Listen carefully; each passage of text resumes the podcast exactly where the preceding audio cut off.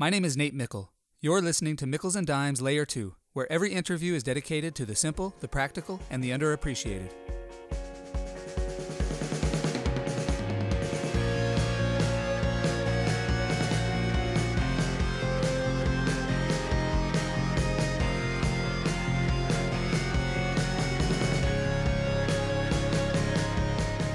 Ron Johnson is a business exec, best known for creating and leading the Apple stores for more than a decade. Before Apple, Ron earned an undergraduate degree from Stanford, an M B A from Harvard, and was V P at Target, where he helped Target become known as Target. Ron also served as C E O of JCPenney and C E O of Enjoy Technology. I hope you enjoy learning from Ron Johnson, because I certainly did. Well, Ron, I appreciate you taking a few minutes to share some thoughts with me today. I first heard you speak at Stanford, and I loved hearing your experience of working with Steve Jobs for more than a decade. So thanks so much for coming on today. Thank you. It's great to be here. Well, Ron, you've worked at some of the world's most successful companies. And as you think back on your career, are there two to three simple, practical, underappreciated lessons you've learned that you'd most like to pass along to others? Yeah, sure. Thank you, Nate. It's great to be here, and congrats on all you're accomplishing and the important you're working, work you're doing to equip students and people for impact in the world. Um, you know, I began my career at Target, and the big, big lesson I learned there was about using your imagination. You know, when I started at uh, Target, I started unloading trucks, and then I got to be a merchant, the people who buy the stuff that goes in the store. And I was surprised I learned to do it. All we would do was, like in apparel, we would go buy samples from like The Gap or Macy's or Ralph Lauren, and we'd take those overseas and knock them off. And we were always a year behind on the styles. We did our own colors, but we were copying. We weren't really creating. And, and then I had this idea that, you know, why did the big companies copy when all the small companies are the creators, you know? And that's true in the fashion world, that's true. And so when I took over the home area at Target, I said, what if we created original designs? What if, because every object you see in the world, I look at, you know, Kansas, you see a building, you see a household object. That started in someone's imagination, then they had to bring it to life. That's true with every physical thing we see, right? And so how do you learn to use your imagination? We all have one, we all grew up with one. To do original work. And that's the big difference. So a lot of people in business think of innovation as doing something they found somewhere else and bringing it to their company. But that's not innovation, that's improvement. Yeah. And that's why most companies don't get much better, because the only question is, how fast do I improve? To use, to really innovate, you need to use your imagination. You have to do something that's truly never been done before. That's what we did at Target with a, the first collaboration ever between a retailer and a designer. Michael Graves did household products, and Target became Target, right? Because we used our imagination. So don't fall in the trap of copying others. Trust your instincts, use your imagination, do something original, and that's sustainable for a business. That's kind of a lesson from Target, if you will. Yeah, really interesting. I love this uh, relationship between innovation versus improvement. Like, yeah, there's times to improve, but frankly speaking, innovation is just more fun. You don't, it's hard to get into flow for me when I'm improving, but if I'm innovating and trying to create something for new, uh, one, there's the potential for more upside, and two, it's just more fun. So, uh, yeah, yeah cool, you need cool to lesson. do both. It's not either or. You do both. Right, right. I used to also, when I was young, I used to, you know, when I get a new job, and I got promoted pretty quickly when I was young. Every year it seemed like I had a new job and I wasn't ready for it even. But I would spend ninety percent of my time doing what I was supposed to do exceptionally well and trying to improve on it. But then ten percent of the time I tried to imagine something never been done. But that's what made a difference in my career, and that's what made a difference for the company. So work to improve, always try to get better, use your imagination. Lesson number one. You know, that uh, the work I did at Target is what it got Steve to recruit me to Apple, quite frankly, because what we did at Target was about design. It was about differentiation. It was about thinking different. In many ways, Steve was championing the idea of think different. At the same time, I was using the word imagination. Well, they're really the same, one and the same thing, right? What I learned, I learned so many things at Apple, but the, the most important thing was how do you uh, take a really complex idea and communicate in a way that everyone will understand what the mission is. And Steve used to tell me, you know, anything you need to do in life, anything you're trying to do, if you can't communicate it in four words or less, you haven't thought hard enough about it. Well, think about how hard that is to take a complex product. Yeah. So examples. Now, your students are probably too young, but I was there when we invented the iPod, right? And you might remember, Nate, but do you remember what the slogan was? Um, I don't remember the slogan, but I do want to just pause that right there. I remember the first time I ever held an iPod, right. And I was traveling on a bus to go play a football game overnight, and it was one of the coolest things I'd ever held. So I don't yeah, know the slogan. I'm excited to hear it, but I remember the time I saw it. But Steve came up with a thousand songs in your pocket. Oh, yeah. That was the tagline for the iPod. At the time, remember, people had C Ds, you know, they have like a dozen songs on it. A thousand songs was more music than most people owned in a C D collection. So a thousand songs said all my music. In your pocket said it was portable and really small. But that was the vision for iPod. So when the design team built the iPod, when we told customers what it was, he communicated that four words or less. When it came time to do the iPhone, you know, we worked on that for a number of years. Steve came down to, we're going to reinvent the phone.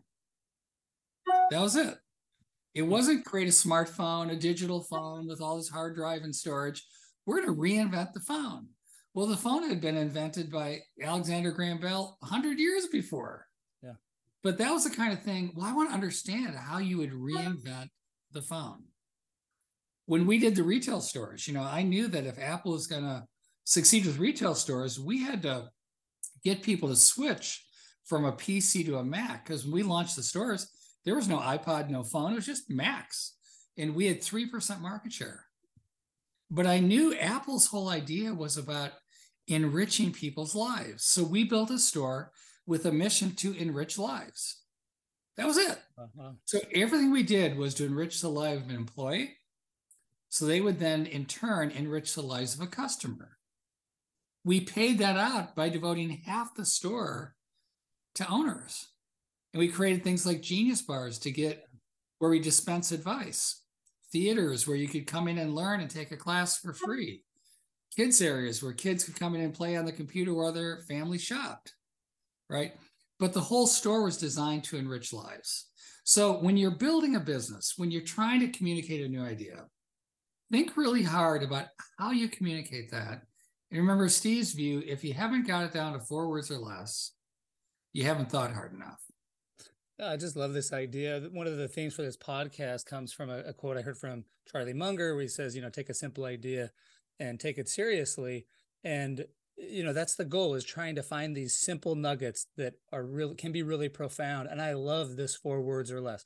You know, simplicity is the ultimate sophistication, as I know people would say at Apple all the time. Uh, I'm going to try and think about this a lot. How can I use these four words? It just Yeah. And, and anything you do, you could. If you really think hard enough, you can kind of get it there. And if not, it, it's going to be really hard, because I think that's the biggest problem. People starting companies, it's a big popular thing to do, especially out here. I live in the Valley. You know, people create, you know, pitch decks that are sixty slides. And someone's trying to understand what is the essence of what you're trying to create. So think about that. And, you know, Steve's magic, you know, he would deliver these keynotes that people would just hang on every word. But he was constantly thinking in the mind of a marketer, how am I going to present this? And if he couldn't communicate it, he probably didn't want to do the feature, right? It was just too complicated. Yeah. So he prioritized things that were really easy that people would understand. And that's why Apple broke through in so many ways. So Apple always uses its imagination to think different, but then it communicates things in a very compelling way. And that's why they break through the clutter of the marketplace. Okay. The other lesson, the third lesson I give you, kind of comes from my recent time at Enjoy, where we started a company, reinvent, you know, how to bring the store to the home. You know, it's so easy in business, especially in the tech industry, to hire too many people. Right now, we're going through a major reduction in staffing at every tech company. And if they aren't announcing it, they're doing it by not hiring more people. Apple's got a hiring freeze, I believe. Google's got a hiring freeze.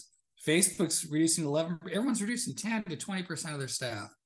Well, when we, when Apple became the Apple we know and love today, they did that in the early two thousands with some new devices, but also also with some applications. Apple created some software like iPhoto, which let you, you know, take photos and organize your photos. iMusic, which let you, you know, organize all your music. iMovie, to let mere mortals make movies like a Hollywood producer. Well, when we did those apps back in two thousand to two thousand five, Steve allowed Sina, who ran the program, an E T member, Sina Tumaddon, to have three engineers on the program. Three. Wow. Steve goes, you don't need more than three. You know, they can do three. Three people can create an app. So Apple became what it is with three engineers. You know, today, I'm not being critical of Apple. They have over a thousand engineers working on iPhone cameras. Wow. You know, and you think about, you know, the apps you run, how often do they really change? And think of the tens of thousands of people who work at a, a Facebook or a Google when all the money on Google comes from search. Yeah. And they're always improving search, which is great. Does it really take eighty thousand people? Yeah, I mean, the camera is getting better always, but you get so excited to get a new iPhone, and then, you know, you had it, you had the new one for thirty minutes, and it's it's the exact same thing you had before with a better camera. Yeah, so the word I always use when I was uh, leading companies is, don't hire more people, figure out how to extend the reach of your best, right? When I was young, you would learn so quickly. You get a job, you'd figure it out, and then you wanted the next thing. Well, it's so easy when you have something you want to do to hire someone else. How do you take a great young person and extend their reach? Figure out how to let them take on more responsibility by giving them the new challenge versus just hiring people, right? So maybe the less would be, you know, extend the reach your best, keep them challenged, keep them growing. We all stay at companies where we're growing. Yeah. You know, when we're young, you're so accustomed to learning at a rapid rate. And the whole idea of learning has become such a big part of, you know, what you value, yeah, you know, like gaining skills, you know, and so don't hire, extend the reach. So there are three lessons from my time, Nate. Hopefully that helps a little bit. Uh, Ron, these are awesome. And, and I love this idea of extending the reach uh, in leadership. I, I teach the students, you know, if, if you really want to keep employees motivated, they've got to be growing and developing. If they're not growing and developing, they're going to leave. They're not going to be motivated. They're not going to work hard, and they're not going to thrive. So I love this idea of extending the reach. Well, Ron, you, you've had an incredible career. You, you've worked at some of the most incredible companies, as, as you talked about. I, I really appreciate you taking some time to share these lessons about use your imagination, four words or less, and, and extending our reach. So uh, just thanks so much for coming on today. Great. Good luck to you. Thanks, Nate. Thanks for listening to this episode of Mickles and Dimes. I loved hearing the simple lessons that Ron learned from his incredible business career. First, use your imagination to do something that's never been done before. I loved Ron's approach of spending ninety percent of his time doing what he was supposed to do and doing it exceptionally well, but then spending ten percent of his time imagining something that had never been done before. Second, according to Steve Jobs, anything you're trying to do in life, if you can't communicate it in four words or less, you haven't thought about it hard enough. And it's interesting to see how Steve followed his own advice when it came to the slogans for their products. A thousand songs in your pocket for the iPod, reinvent the phone for the iPhone, and enrich people's lives for the Apple stores. And finally, figure out how to extend the reach of your best people. When Apple created iPhoto, iMusic, and iMovie, Steve allowed just three engineers on the team. When people are challenged, they can grow, develop, and thrive. To summarize this episode in just four words, I'll take a cue from Ron. Don't just improve, innovate. It's a simple idea. Please take it seriously.